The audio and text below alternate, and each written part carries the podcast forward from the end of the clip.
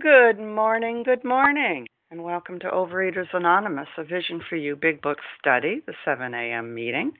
My name is Monica T., and I'm a recovered compulsive overeater back in Florida.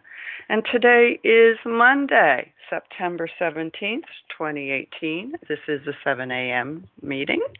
And today we are reading from the Big Book. We are in the chapter To Wives and we are on page 114. We will be beginning with the third paragraph that says, But sometimes you must start life anew. We are reading through seven paragraphs, which ends on page 116, which led to the discovery of God. Comments will be taken on all of this. And today's readers are the 12 Steps, Roz G., The 12 Traditions, Martha M. Our text readers are Craig F., Martha Z., Allison Z. Our newcomer greeter today is Lynn F. The host for the second hour is Rebecca F. And the share ID for yesterday, Sunday, September 16th, 2018, is 11,920. 11920. OA Preamble Overeaters Anonymous is a fellowship of individuals who, through shared experience, strength, and hope, are recovering from compulsive overeating. We welcome everyone who wants to stop eating compulsively. There are no dues or fees for members.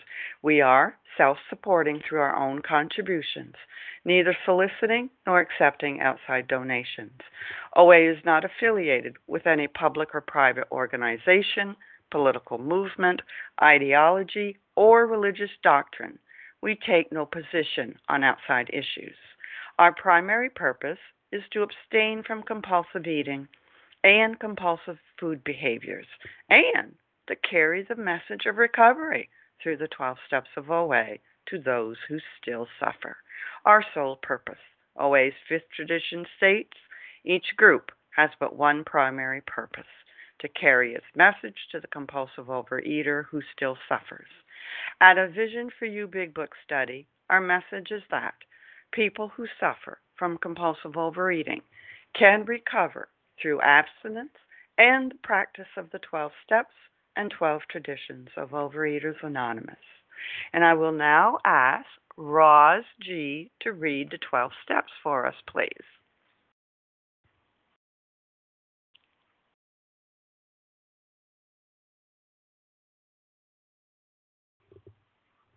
Roz, we can't hear you. Star one to unmute, please. Good morning. This is Roz G. Here are the 12 steps. One, we admitted we were powerless over food, that our lives had become unmanageable. Two, came to believe that a power greater than ourselves could restore us to sanity.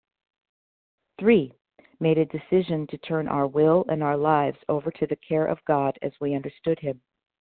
Four, made a searching and fearless moral inventory of ourselves. Five, admitted to God, to ourselves, and to another human being the exact nature of our wrongs. 6. We're entirely ready to have God remove all these defects of character. 7. Humbly asked Him to remove our shortcomings. 8. Made a list of all persons we had harmed and became willing to make amends to them all. 9. Made direct amends to such people wherever possible, except when to do so would injure them or others. 10. Continued to take personal inventory and when we were wrong, promptly admitted it. 11. Sought through prayer and meditation to improve our conscious contact with God as we understood Him, praying only for knowledge of His will for us and the power to carry that out. 12. Having had a spiritual awakening as the result of these steps, we tried to carry this message to other compulsive overeaters and to practice these principles in all our affairs. Thank you. Thank you, Roz G. And I will now ask Martha M. to read the 12 traditions of OA for us, please. Good morning, Monica. This is Martha M. I'm a grateful, recovering, compulsive overeater. 12 traditions. 1. Our common welfare should come first. Personal recovery depends upon OA unity. 2. For our group purpose, there is but one ultimate authority, a loving God as he may express himself in our group conscience. Our leaders are but trusted servants, they do not govern. 3. The only requirement for OA membership is a desire to stop eating compulsively. 4. Each group should be autonomous, except in matters affecting other groups or OA as a whole. 5. Each group has but one primary purpose to carry its message to the compulsive overeater who still suffers. 6. An OA group ought never endorse, finance, or lend the OA name to any related facility or outside enterprise, lest problems of money, property, and prestige divert us from our primary purpose. 7. Every OA group ought to be fully self supporting, declining outside contributions. 8. Overeaters Anonymous should remain forever non professional, but our service centers may employ special workers. 9. OA, as such, ought never be organized, but we may create service boards or committees directly responsible to those they serve. 10. Overeaters Anonymous has no opinion on outside issues. Hence, the OA name ought never be drawn into public controversy. 11. Our public relations policy is based on attraction rather than promotion. We need always maintain personal anonymity at the level of press, radio, films, television, and other public media of communication. 12. Anonymity is the spiritual foundation of all these traditions, ever reminding us to place principles before personalities. Thank you, and I pass. Thank you, Martha M. How our meeting works. Our meeting focuses on the directions for recovery described in the Big Book of Alcoholics Anonymous. We read a paragraph or two, or seven like today, from the literature, then stop and share on what was read. Anyone can share, but we ask that you keep your sharing to the topic and literature we are discussing, and that you keep your share to approximately three minutes, and I will be timing. Singleness of purpose reminds us to identify as compulsive overeaters only. Our abstinent requirement for moderators is one year, and for readers is six months. There is no abstinent requirement for sharing on topic. This meeting does request that your sharing be directly linked to what was read. We are sharing what the directions in the Big Book mean to us. To share, press star 1 to unmute. And once you're done sharing, let us know by saying pass, then press star 1 to mute your phone. In order to have a quiet meeting, everyone's phone, except the speaker's, should be muted. Today we resume our study of the Big Book. We are in the chapter To Wives. We are starting on page 114, paragraph 3, which starts, But sometimes you must start life anew. We are reading through seven paragraphs, ending on page 116 with at the end of that paragraph, which says, which led to the discovery of God, which is the, the first full paragraph on page 116, is where we will be ending. Um, okay, and with that, I am going to ask Craig F. if he would read for us, please. Good morning. Thank you. Uh, this is Craig F., recovered compulsive overeater in Tulsa, Oklahoma. Thank you, Monica, for your service. Um, I'm assuming I'm being heard. Yes. Okay. Mm-hmm. Okay, good. Uh, but sometimes you must start life anew. We know women who have done it. If such women adopt a spiritual way of life, their road will be smoother. If your husband is a drinker, you probably worry over what other people are thinking, and you hate to meet your friends. You draw more and more into yourself, and you think everyone is talking about conditions at your home. You avoid the subject of drinking, even with your own parents. You do not know what you, to tell the children. When your husband is bad, you become a trembling recluse, wishing the telephone had never been invented.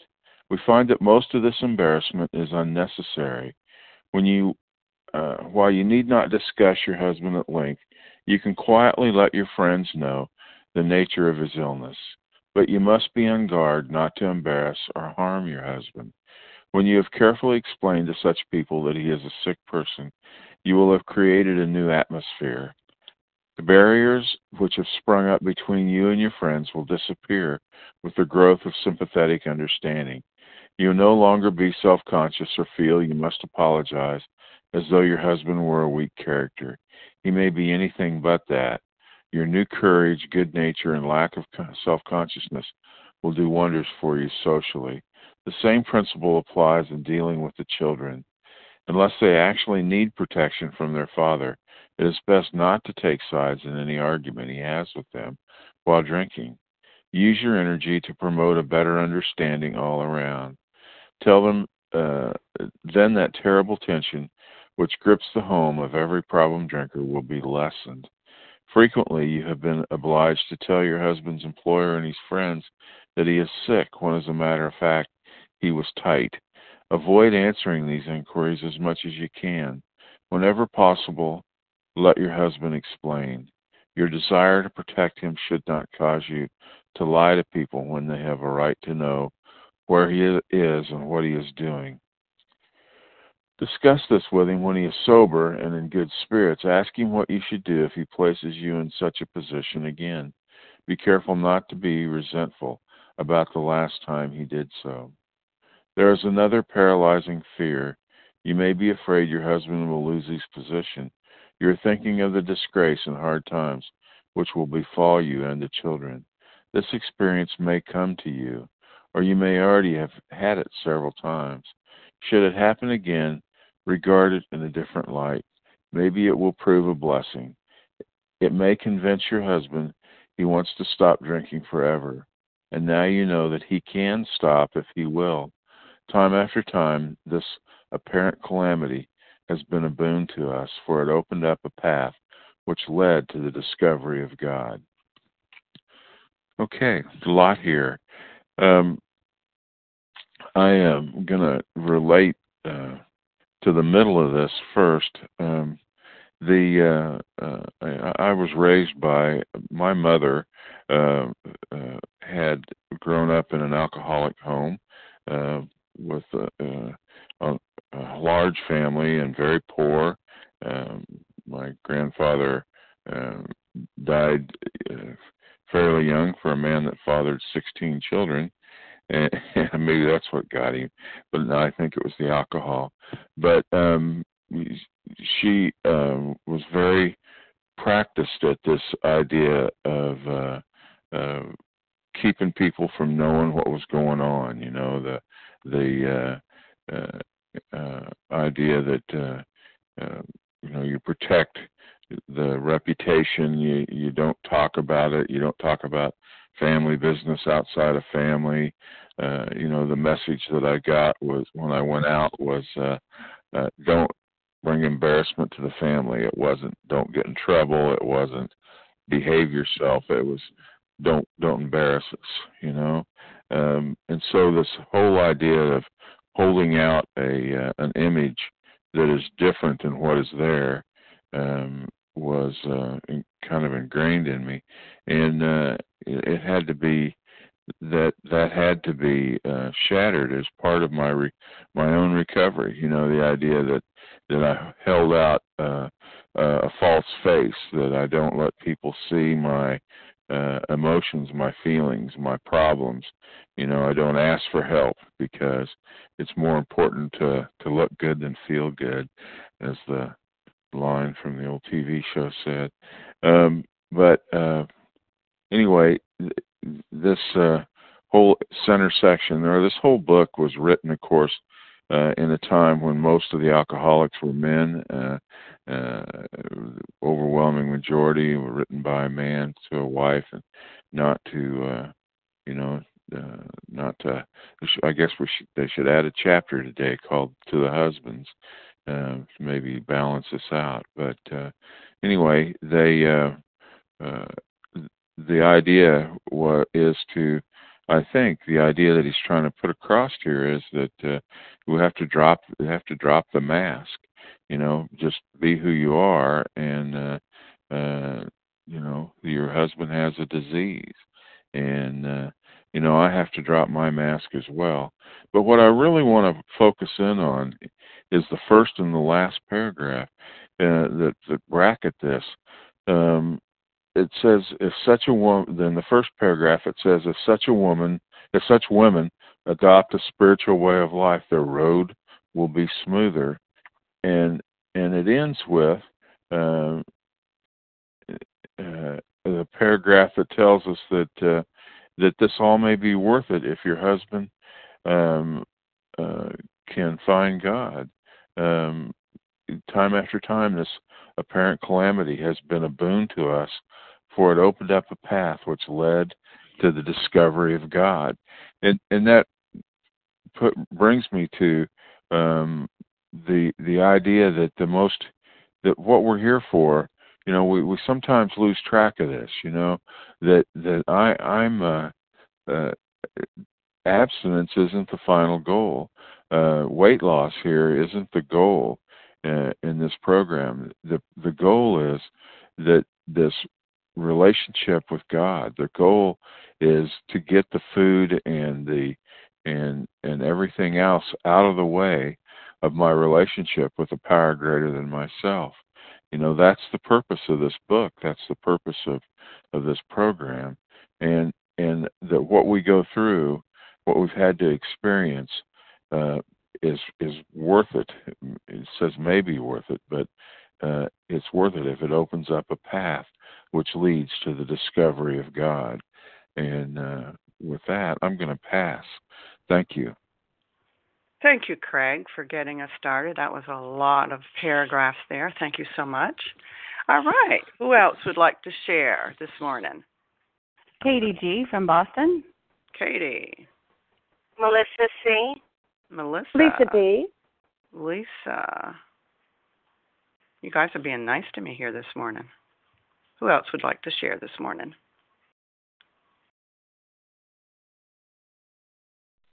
All right. Candace Candice B from UK. Say that again, please.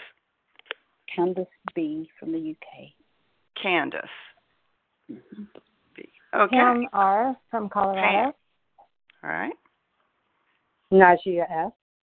Najia. Okay. Well, F. I think you said. F, Yes.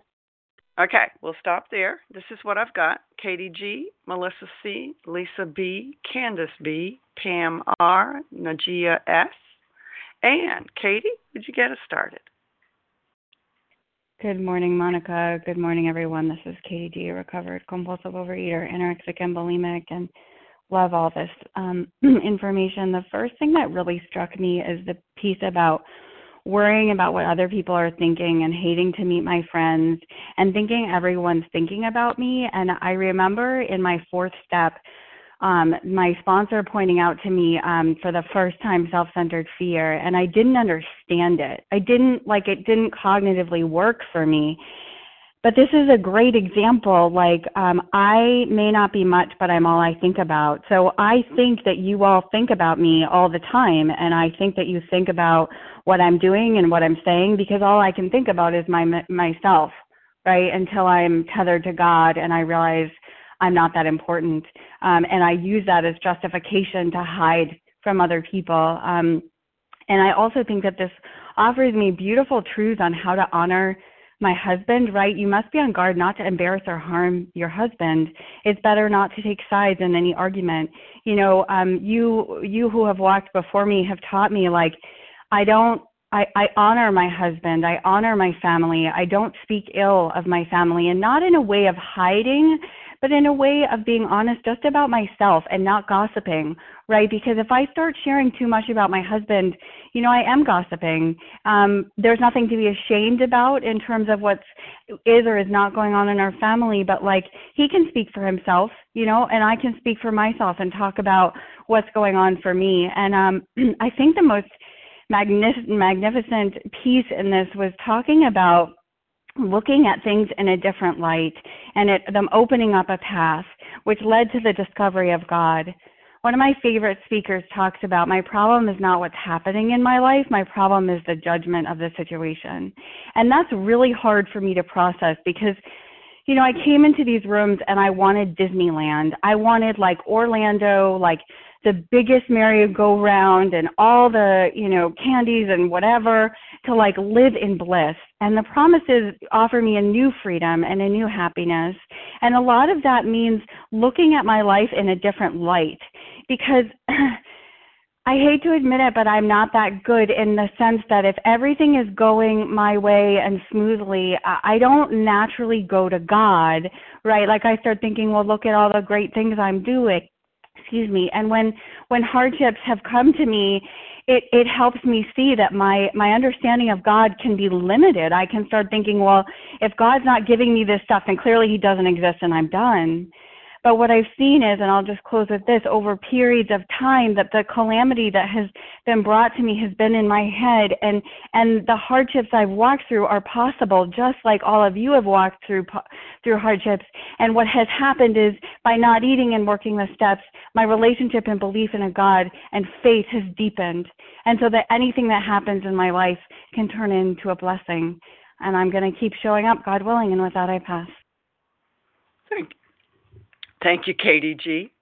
Melissa C., your turn, and then it'll be Lisa B. Hi, good morning, Monica. Thank you for your service. Good morning, everyone. It's Melissa C. Recovered, compulsive overeater in New York, and just this text is just such a um a, a vital, a living text for me because it seems to apply to whatever's going on in my life. It's really um, ironic. Um, and, you know, like, so how does this apply to me and what I'm experiencing right now? Um, you know, we're told over and over that what we have is a form of insanity, you know, that um, this is a mental illness. And, um, and I'm, you know, in the throes right now of, of children that have mental illness. And, you know, one of which is my daughter, and she's you know, in the hospital right now. It's extremely painful. And I have not wanted to be with people because there's a level of shame and embarrassment. And and I know that I owe her some respect and privacy. So it's like I have to sort of balance what's keeping secrets and what's respecting, you know, my 17 year old's right to privacy, you know, and um but I know that if I stay attached to shame, because there is a tremendous shame. Like I know, like you know, yeah, as a wife, you know, if your husband is drinking, there's the shame and embarrassment of what your neighbors think. And as a mother of children who are not well, um, there's a lot of that, you know. And um, but I can't. I know that's not God. You know, I know if I am really tethered to what other people are thinking about me, I'm not useful to my kids, and I'm not useful to other people. And um, and so I'm I I must seek God in this. And you know the thing that really I know for myself, uh, my situation was seemingly hopeless. I had many you know tragedies that fell me, and you know and then and morbid obesity seemed to be one of them. And and it was seemingly hopeless, and yet through my hopelessness, you know, we're told through our wounds, that's where God comes in. And, and I cannot believe how God has been walking with me through what has definitely been the most difficult period of my life. And God is right here. And, and like, I know God's with my kids. I don't, they have their own higher power. Um, I can live, uh, you know, with humility. I can live in honesty. Um, and like here's like the great, incredible miracle, guys, and is that I have not eaten compulsively But through the midst of all of this, um, nor do I want to. And this morning I'm actually smiling, you know. So thank you. With that, I'll pass. Thank you, Melissa C. Lisa B. You're up, and then it'll be Candace B. Good morning. Uh, my name is Lisa B. I'm a recovered compulsive overeater in Greenville, South Carolina, and um, it was suggested I every now and then tell people I spell my name L E S A. Sometimes there's some confusion about that. I'm so grateful for this reading. This is the first time I'm really studying this chapter, And I love the words that Bill uses. Um, I love the word atmosphere. You will have created a new atmosphere. And, you know, the atmosphere that I carried, because this is an internal condition, the atmosphere I carried around me was a very unpleasant, tense, unhappy atmosphere, and other people felt it around me. And the synonyms for atmosphere um, would be undercurrent. And, you know, so they're describing to the wives here that if they um, start to adopt a spiritual way of life, their road will be smoother and a new atmosphere will be created. And I'm so grateful for the new atmosphere that is um, around me today as a result of doing the steps. I've tried so many outside things to get myself to be better, to feel better. I've tried self improvement books, therapy, all kinds of things. And none of it worked. It wasn't until I was able to see and what I really am as a compulsive overeater and then and then let the steps do for me. And then, you know, I love that it talks about um, on the last reading, it opened up a path which led to the discovery of God. And that reminds me of that wonderful promise on page 100 in the chapter Working with Others that when we look back, we realize that the things which came to us when we put ourselves in God's hands were better than anything we could have planned. But I wasn't able to have that kind of faith until I took the action steps of, of all 12 steps. Um, many times with doing the steps, I had to just do it, not really feeling anything different, just keep doing it, that, that something would be created, a new environment, a new atmosphere would be created inside of me as a result of doing the steps. And then when it talked about we draw more and more into ourselves, and of course I know they're referring to a wife with an alcoholic husband, but you know, I have lived my life drawing more and more into myself. And it's that bondage of self that is so painful that um I'm grateful to have that freedom today, but it's just one day at a time. Sometimes it's one moment at a time and utilizing the steps um, to free me of that bondage of self. It's that selfishness that keeps me in pain. So, and then I'll finally use your energies to promote a better understanding all around. And today I do have um, positive energy around me. A synonym for energy would be vibrancy. I'm not a walking dead person. There is an aliveness in me that's that's um that's useful that I can be useful today. So with that I pass. Thank you. Thank you, Lisa B. Candace B. Up, and then it'll be Pam R. Hi, this is Candice B, um, recovered uh, compulsive overeater in and food addict in the UK. Um, this this is something that um, brought to mind my husband. Uh, although he's not um, addicted to substance, um, there have been occasions with anger and um, uh, sort of rageaholic, if you like, and for for for I suppose a few years really. I it was fear, and I would sort of like run around protect the children, even though he wasn't physically harmful. Um, but I remember thinking it was all him, and it was all and, and it was sh- fear and shame and, and running around. But the more I enlarged my spiritual life and, and did, did further step forward, and the more I realised actually, hang on a minute, there's a lot of this is me projecting onto him, making everything awful, and that kind of fear um, didn't help matters at all. Um, and actually, I I think that you know I held these projections of what he should be like, and he shouldn't do this, and he shouldn't have moods, and all the rest of it. And you know, really, he's not that that rageful. It was all about me and my fear and my self-centeredness, and look what he's doing to me and the children.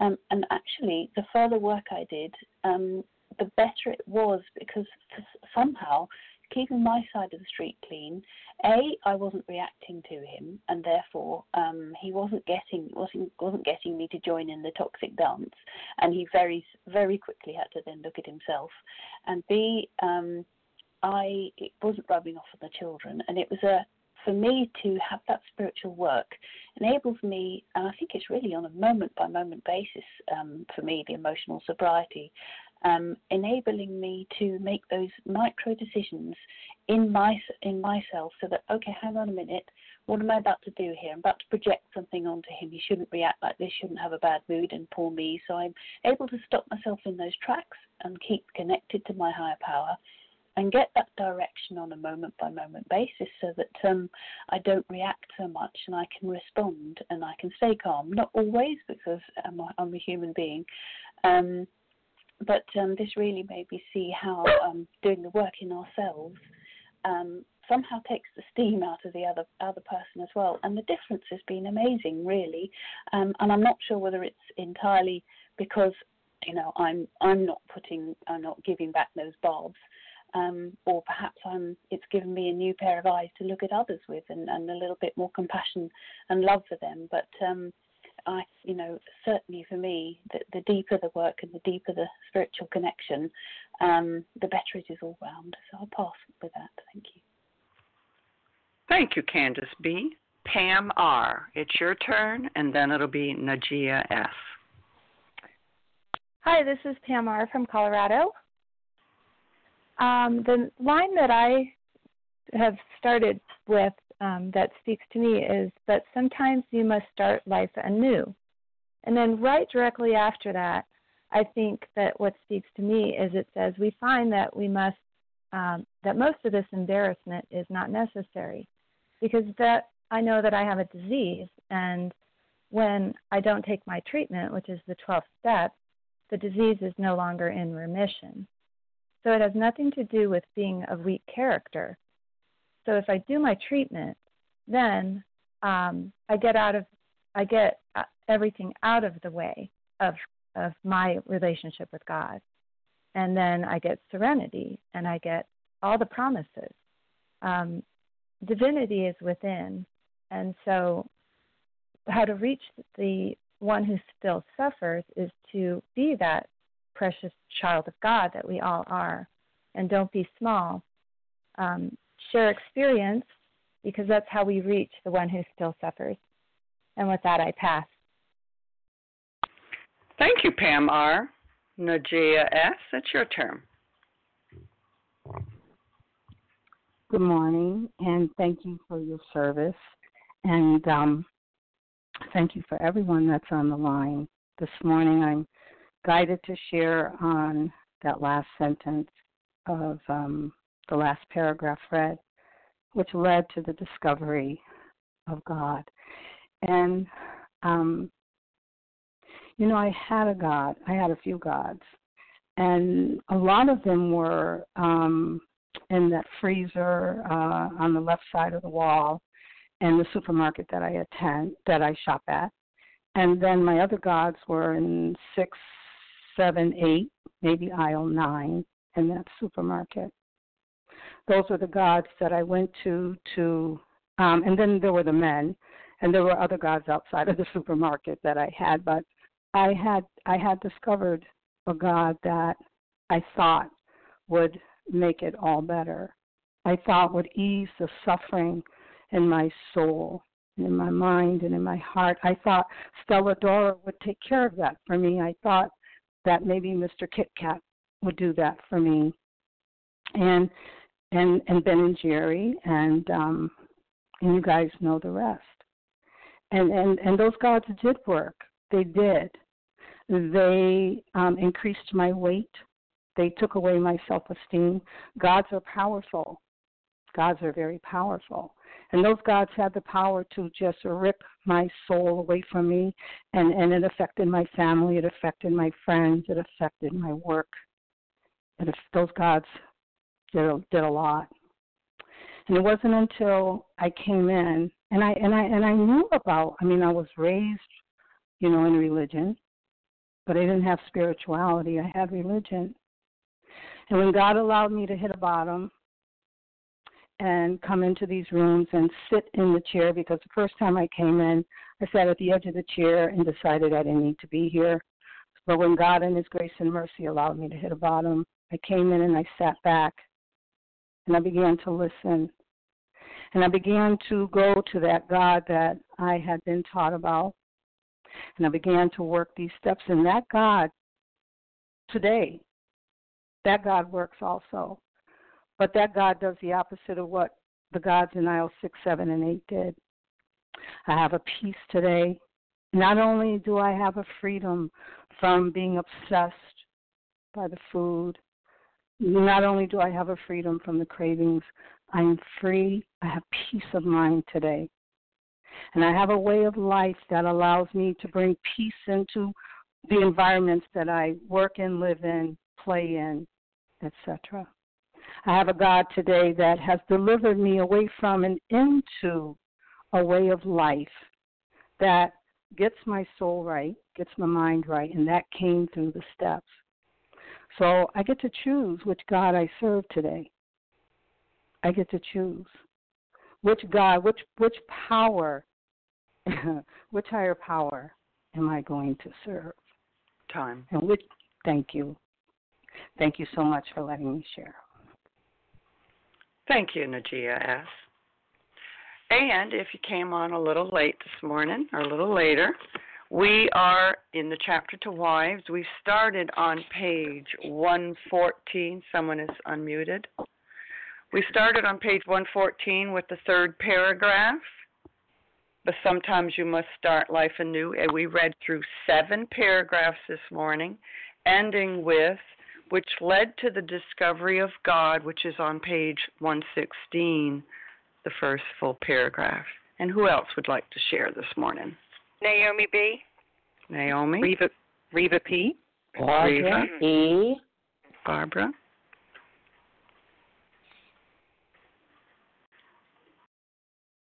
Naomi, Reva, Barbara. Anyone else? Okay, well, we'll go with that. Naomi B., you're up. Thanks, Followed Monica. by- Good. Go ahead. Go ahead. Good morning, family. This is Naomi B., a grateful, recovered compulsive overeater outside Philadelphia. Well, sadly to say, this was something that I lived. Then that terrible tension with grips the home of every problem drinker will be lessened. Well, that wasn't the case with this problem eater. That's for sure. And you know, I just I look back and I kind of cringe, but I couldn't I I couldn't help myself, and I really didn't know what I didn't know.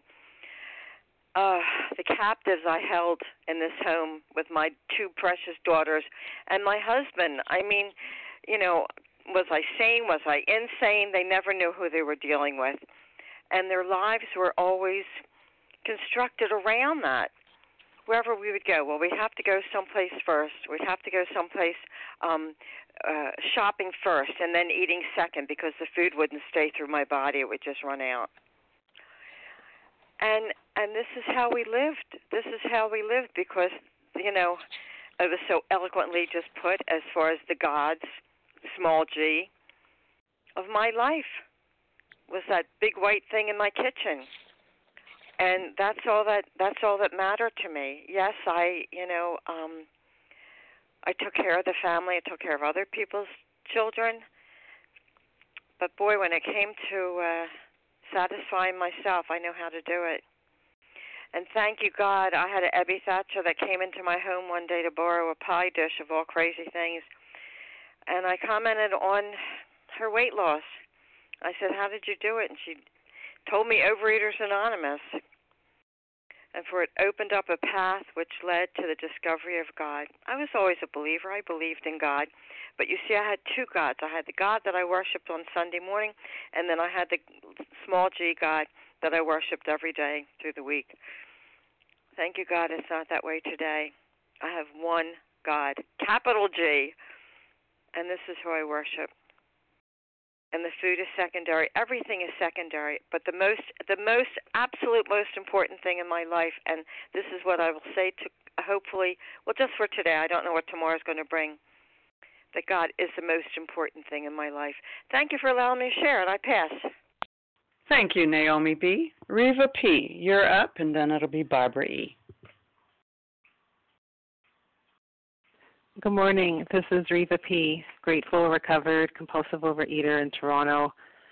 The first few paragraphs talk a lot about embarrassment and isolating as a result of being embarrassed. And I know what that's like for myself. And this disease was my biggest secret. And I was so ashamed about what I was doing with food. I didn't know.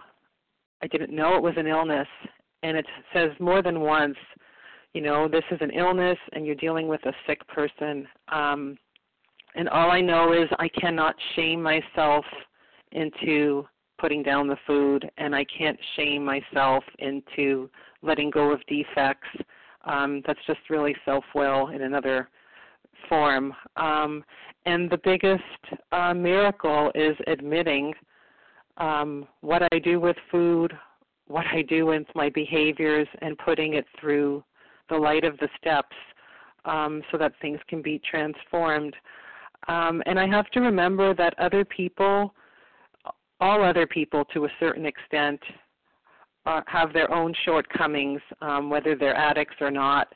Um, and the the ending paragraphs remind me, you know, better understanding all around, which reminds me patience, tolerance, and love, and to let my family, my husband, my kids go through whatever they need to go through without definitely without shaming them or controlling or trying to fix um, and trusting that we all need to do whatever we need to do in terms of getting through stuff and we come out the other side. And i just find it so hopeful um, for myself and for people who i am dealing with um, that these challenges open up a path to, dis- to the discovery of God. And I never came here to discover God. I really came here to get the food in place. Um, but I've learned that that is the solution. The things that I think are the the worst in my life, and I'm certainly going through my challenges now. Um, it just reminds me to trust, to just trust that if I follow the steps and the path, I get to the other side, and um, yeah, things turn out to be blessings in hindsight. And with that, I pass. Thank you, Reva P. Barbara E., it's your turn. Good morning, and thank you so much. I assume I can be heard. Yeah. Um, Mhm. Our earlier reader said it was better to look good rather than feel good, and not to air your dirty linen in public. That didn't apply to me. I neither looked good nor felt good. My arrogance combined with my lack of self esteem made me think that when I walked into a room filled with people, they were all talking about me, and it wasn't good. My husband did have to lie, lie to people about why I didn't show up at social affairs. I was too embarrassed to show my obese, disgusting body, my thoughts. My kids did have to be prote- protected from me, from my poor eating habits, my poor body image, which I conveyed to them, and my emotional outbursts. My husband should have been able to explain by um, telling people why I wasn't there. But I would have been so angry, so appalled, so humiliated, so retaliating that he did not dare. Every calamity that I experienced did bring me closer to the desperation that I that needed me to accept OA and the 12 steps of the program. In spite of everything I'd heard, um, I did not want to be reminded me, remind me of my eating behaviors. Leave me alone, mom. Leave me alone, husband. Leave me alone, friends. I had to come to OA on my own. I couldn't be heard. God was always there with me. I just couldn't hear the answer. I prayed for the wrong thing, but I knew that somehow some change would have to be effected. I had to finally accept the possibility that OA, in spite of what I'd heard, and what I'd heard that it was that it was all about praying, holding hands, lighting candles, and singing kumbaya, some of which was true. But I learned that I could construct my own concept of God. And now, today, 20 years later, I eat in front of people, unashamed and happy to say the simple words, no thank you, and quietly, thank you, God. And I pass. Thank you, Barbara E. And who else would like to share this morning?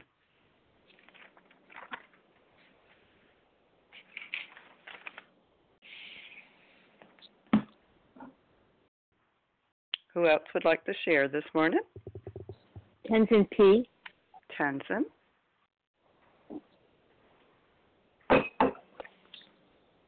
Somebody is unmuted and we can hear you rustling and Please check your phones, everyone. Who else would like to share this morning? All right, go ahead, Tenzin P, and we'll go from there. Mm, thank you so much. Good morning, everyone. Uh, this is a rich chapter, and um, as other people have shared, it's really the first time I've paid attention to it. Um, I I have both sides of the street.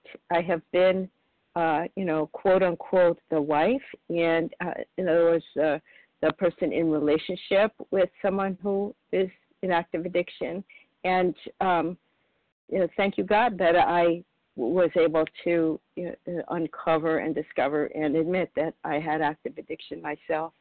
So uh, it was it was friends of ours 36 years ago that pointed me in the direction of Al-Anon because they saw things that I couldn't really see, looking at my behavior and looking at um, my partner at the time.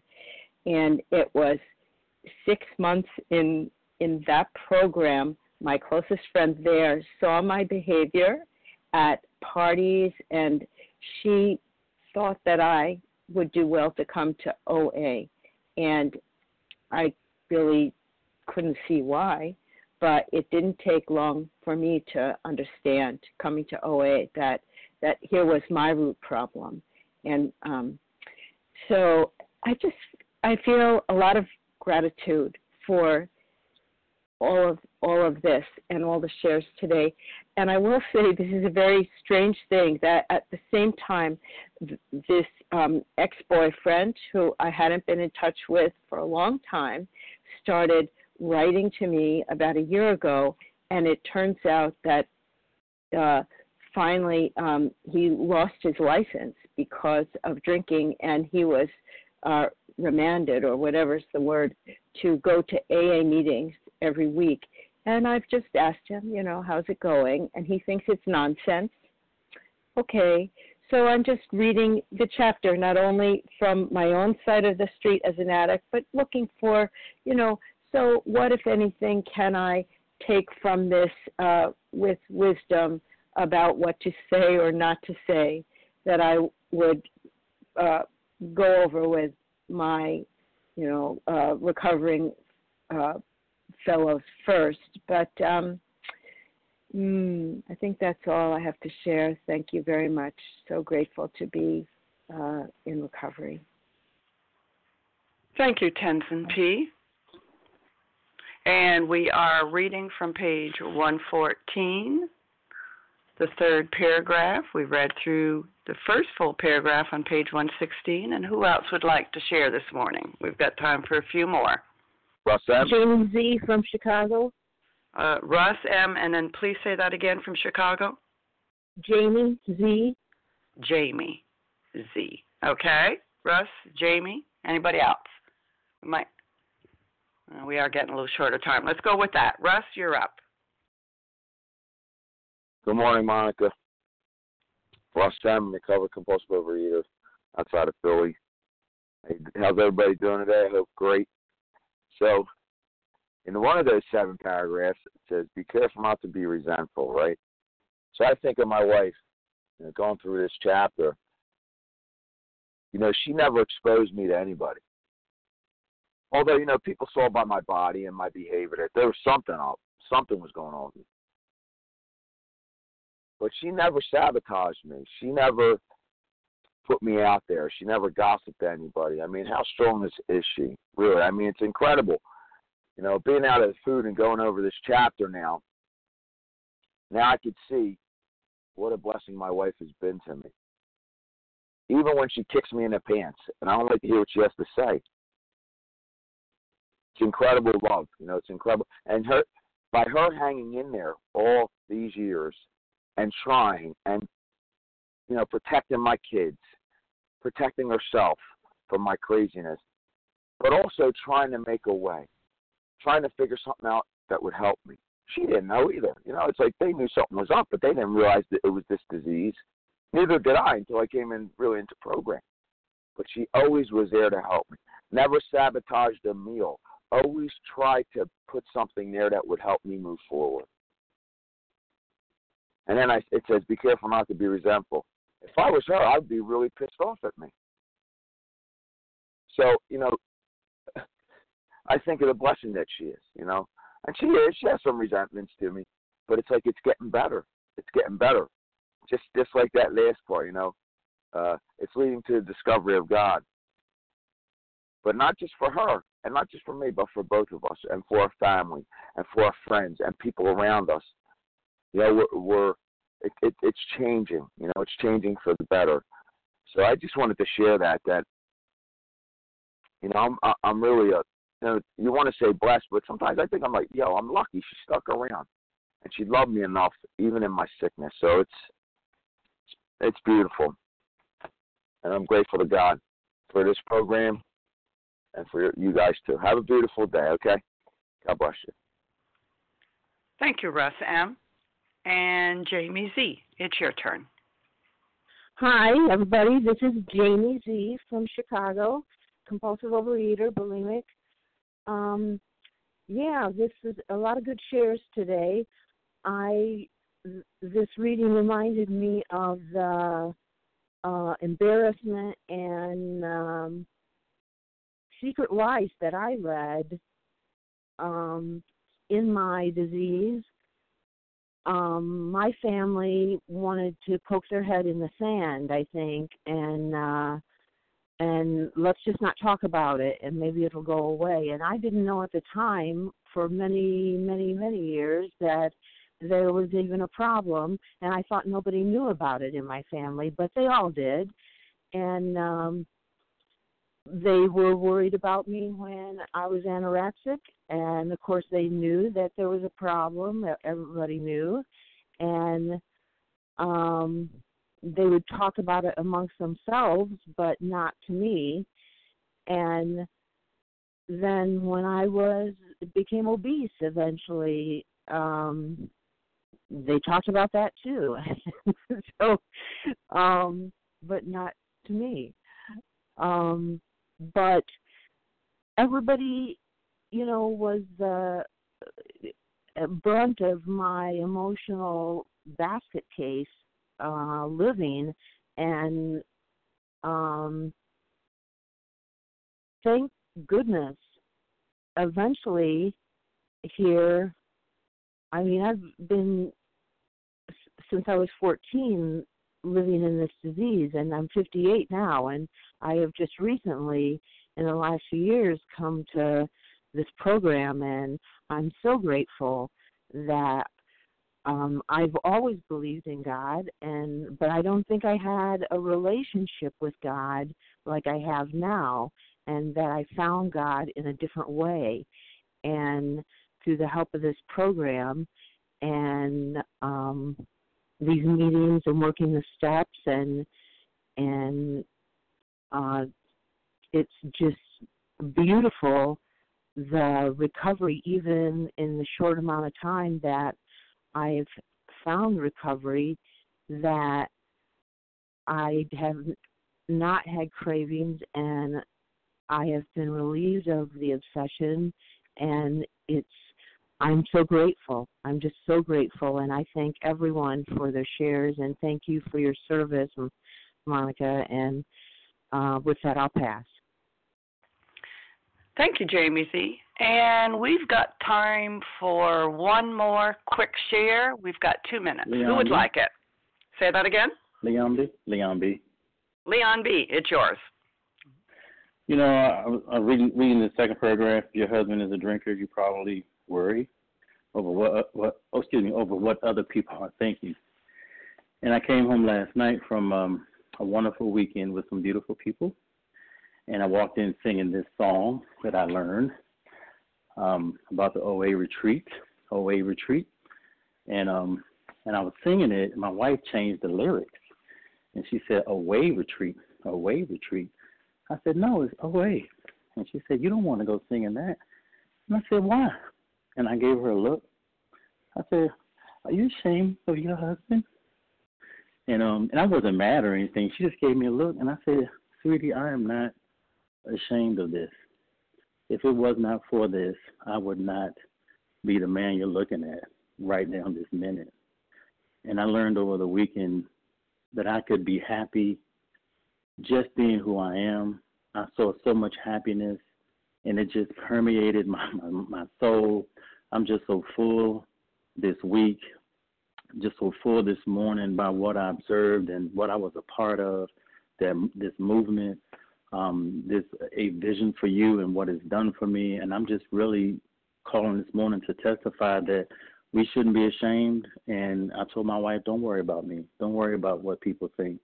I am not ashamed of, of what I am, and I and, and who I have become is because of what I am, and I'm so grateful for that, and I'm so grateful for this this fellowship. I talked to people this weekend that I probably would have never talked to, and they hugged me, and and they I heard my story, come out of their mind. They look nothing like me, opposite gender, not even the same culture, nothing like me, but we share that common bond. And I'm so thankful for this program. I'm so thankful for a vision for you.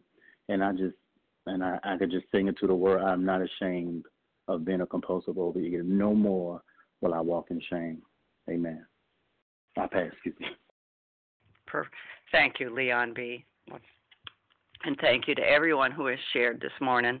Please join us for a second unrecorded hour of study immediately following closing. And the share ID for today, Monday, September 17th, the 7 a.m. meeting, is 11,922. 11922. We will now close with the reading from the Big Book on page 164, followed by the Serenity Prayer. And Martha Z., will you please read for us from A Vision for You? Thank you, Monica. This is Martha Z. I'm a recovered compulsive overeater by the grace of God from near Philadelphia. Our book is meant to be suggestive only. We realize we know only a little. God will constantly disclose more to you and to us. Ask Him in your morning meditation what you can do each day for the man who is still sick. The answers will come if your own house is in order, but obviously you cannot tra- you cannot transmit something you haven't got. See to it that your relationship with Him is right, and great events will come to pass for you and countless others. This is the great fact for us. Abandon yourself to God as you understand God. Admit your faults to Him and to your fellows. Clear away the wreckage of your past. Give freely of what you find and join us. We shall be with you in the fellowship of the Spirit, and you will surely meet some of us as you trudge the road of happy destiny. May God bless you and keep you until then.